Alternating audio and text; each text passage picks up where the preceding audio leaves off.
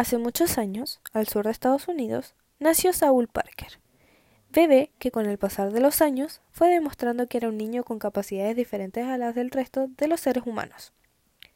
Él tenía un coeficiente intelectual muy por sobre la media, cualidad que lo llevó a trasladarse a China, donde le realizaron diversos estudios con el fin de comprender y analizar su superioridad intelectual.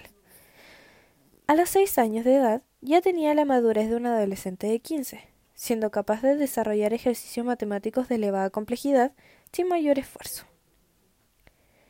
Es por esto que a medida que crecía, aumentaba sus capacidades mentales, convirtiéndose y siendo catalogado como un verdadero genio. Saúl siempre supo que era diferente al resto de niños. Él sabía que no era normal y que nunca lo sería. Por esta razón, el chico solo tenía un objetivo en su vida, terminar el proyecto científico que su madre no logró finalizar debido a su muerte, producto de un parto de alta complejidad. Pasaron los años y Saul Parker se convirtió en el mejor científico bioquímico de todos los tiempos, siguiendo el ejemplo de su madre, y por no decirlo, y por qué no decirlo, hasta superándola. Hasta.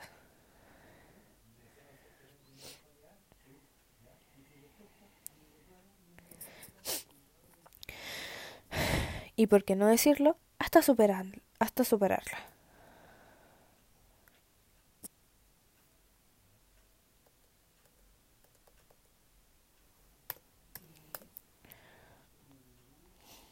y por qué no decirlo, hasta superarla.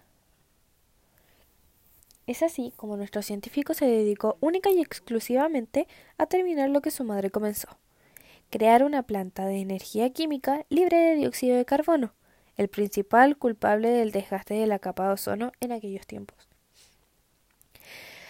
Parker pasó día y noche creando un virus que se alimentara del CO2, guiándose de la planificación hecha por su madre. Luego de seis meses, el científico cumplió su meta. Había terminado el sueño de la mujer más preciada de su vida y por había terminado el sueño de la mujer más preciada de su vida y por darle la vida a él.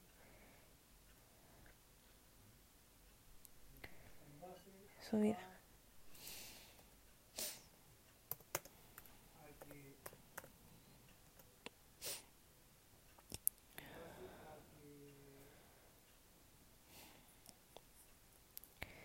había terminado el sueño de la mujer más preciada de su vida, que por darle la vida a él había perdido la suya.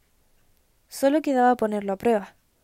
El doctor Saúl puso a prueba su producto en la principal planta energética de China. Expuso a cien voluntarios para ver si recibían algún daño al estar expuesto al virus. Estas personas fueron llevadas a un campo abierto y lo único que tenían que hacer era respirar el aire químico. Al paso de las horas, nadie tuvo síntomas adversos, obteniendo éxito. Obteniendo éxito absoluto en sus pruebas. Sin embargo, a medida que los voluntarios salían del campo experimental, el doctor Saul se percató que en el proceso se había metido una perrita callejera que había sido sometida al gas que se liberó en el experimento. La perrita, la perrita presentó secuelas como fiebre, vómito y ojos rojos. Solo ella presentó síntomas.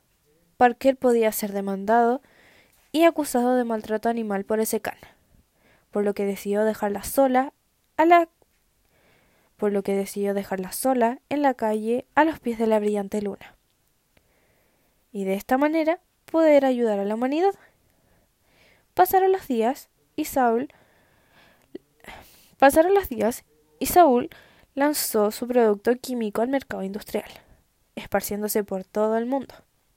Al cabo de una semana, Todas las plantas químicas del planeta tenían este virus y el y el y el y el dióxido de carbono ya no era un problema para la humanidad. No obstante, desató una no obstante, desató una problemática mucho peor. El científico Saúl, al ignorar los síntomas de esa perrita expuesta al gas, no consideró que le podía pasar a todos los canes respiran, que respiran ese aire. No consideró que le podía pasar a todos los canes que respiran ese aire. De esta manera, al esparcir el virus mundialmente, Todos los perros expuestos al virus tuvieron los mismos síntomas que la primera perrita. Ojos rojos, vómito y fiebre.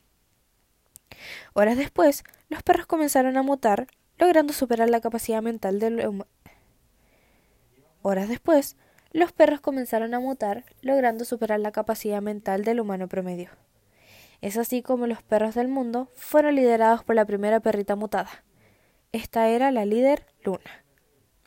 Los canes planearon por días una revuelta que acabará que los canes planearon un los canes planearon por días una revuelta que acabara esclavizando a la humanidad, mientras que Saúl Parker trataba de mientras que Saúl Parker trataba de comprender que salió mal. Luna tomó primero el control en toda China, para continuar con el continente europeo y para finalizar con el suelo americano. En total fueron cinco días de una guerra, hasta que los humanos que sobrevivieron se rindieron, y fueron tratados como mascotas de los perros.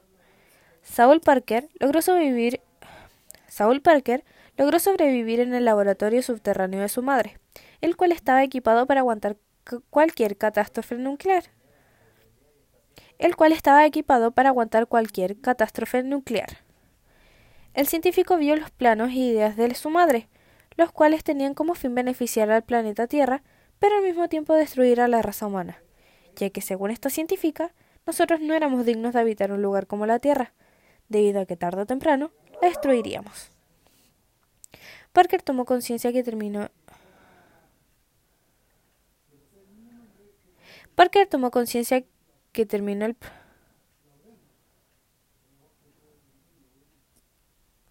Parker tomó conciencia que terminó el proyecto de su madre con éxito, pero gracias a eso también acabó con la raza humana. Al salir del laboratorio, observa a su alrededor y ve a la perrita que se sometió al gas en su experimento. Esta también lo identifica, por lo que va a hablarle al científico.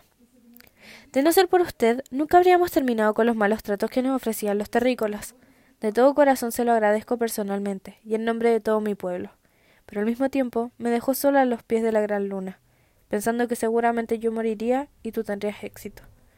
Tengo que ser consecuente con sus acciones, y por esta razón no lo puedo dejar vivir. La perrita Luna lleva al doctor Saúl a lo alto de una montaña y a la vista de todo el pueblo perruno le da término a su vida. Y a la vista de todo el y a la vista de todo el pueblo perruno le da término a su vida. Es así como se dio inicio a una nueva era, donde los perros podrían dominar y ya no serían sometidos a abusos ni a castigos por parte del ser humano, sino que simplemente podrían correr libres donde ellos quisiesen.